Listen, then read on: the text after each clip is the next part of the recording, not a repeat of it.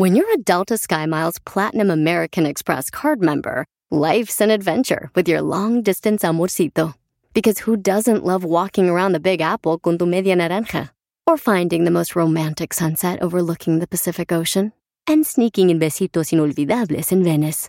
The Delta SkyMiles Platinum American Express card. If you travel, you know. Learn more at go.amex slash you know. No matter what you're a fan of, Texas has the trip for you. There's the trip to Texas and the trip. Or maybe you're the kind of fan who'd prefer a trip to Texas or a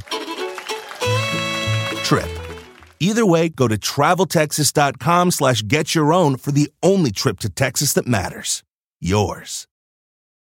¿Qué tal? ¿Cómo están? Bienvenidos a un episodio más de Código Misterio. Lo prometido es deuda. Yo sé que ustedes estaban esperando que habláramos acerca de todos los correos electrónicos que nos están llegando, de todas las dudas que tienen ustedes acerca de algunas cosas. Y bueno, pues nos hemos dado la tarea de investigar, por supuesto. Muchísimas gracias por sus sugerencias. Si quieren escribirme, lo pueden hacer a contacto arroba códigomisterio.com. Y tenemos por acá, Beto González nos dice, Horacio, escuchando tu podcast, eh, tienes unos temas muy interesantes. Quiero hacerte una sugerencia, si pudieras invitar a un personaje que se hace llamar Viajero Temporal, que tiene su canal en YouTube, supuestamente es un contactado y supuestamente ha viajado al pasado con ayuda de seres alienígenas.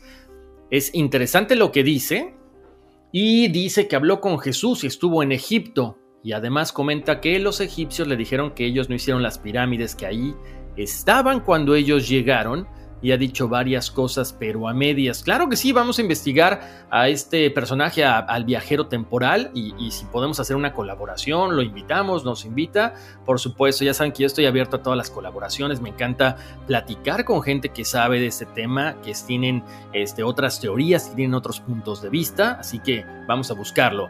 Eh, Joel López nos dice...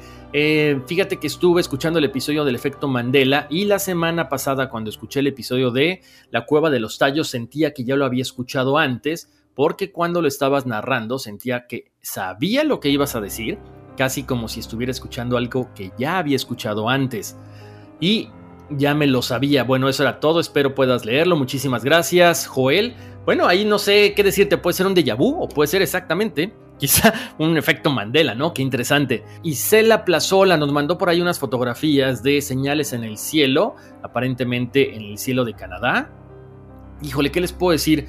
Son unas imágenes que, bueno, aparentemente son ojos, ¿no? Que se ven en el cielo.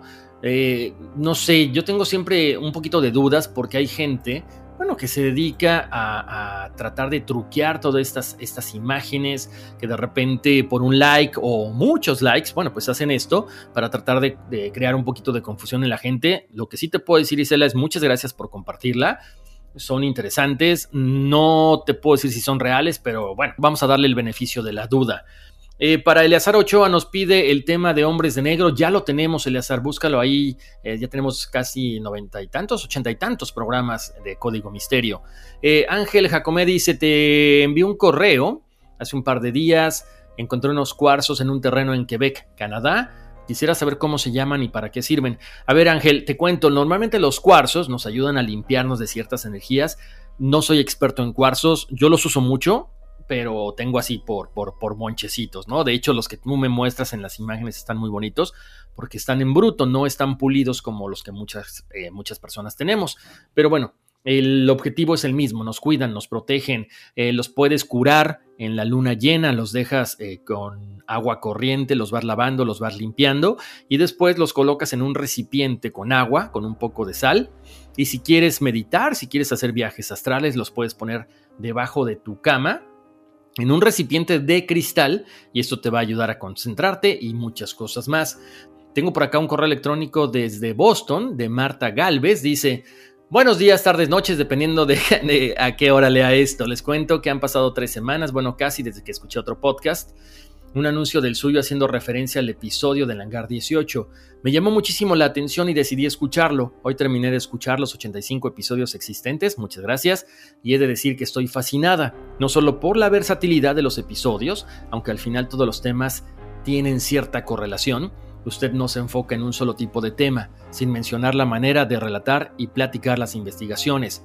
Yo tengo un poco de lío para concentrarme completamente en una sola cosa, pero ha conseguido engancharme a todos y cada uno de sus episodios. Muchísimas gracias, Marta. Mi nombre es Marta Galvez, soy nacida y crecida en Tampico. Ah, miren, precisamente de eso hablábamos hace rato. Eh, Tamaulipas, México, lleva toda la vida en Boston, pero ha escuchado muchas cosas y ha visto algunas cuantas.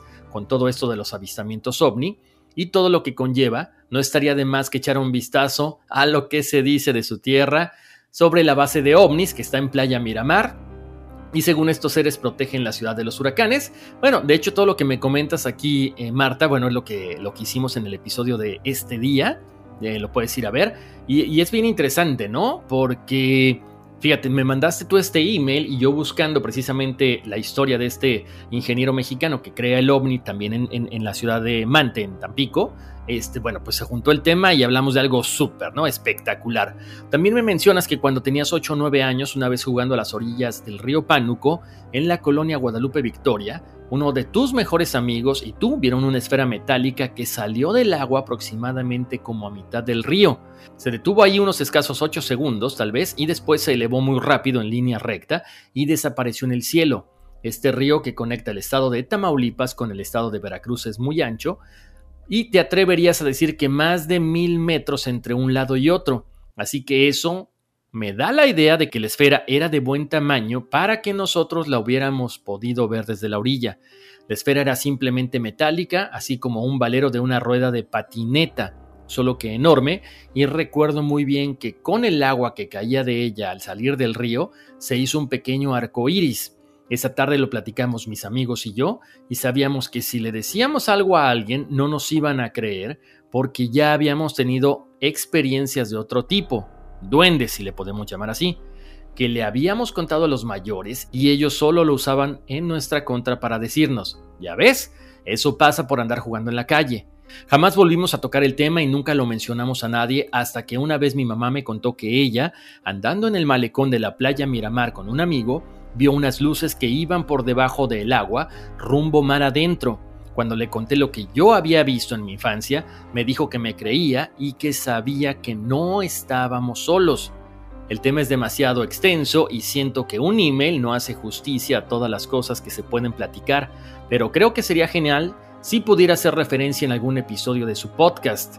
Ya por último, como recomendación hay un documental en Netflix, espero que aún esté, que se llama Extraordinary, The Stan Romanek Story, cuando lo vi, pasé noches sin dormir entre fascinación y miedo, la verdad. Ya después me puse a investigar más sobre este señor y bueno, caemos en lo de siempre.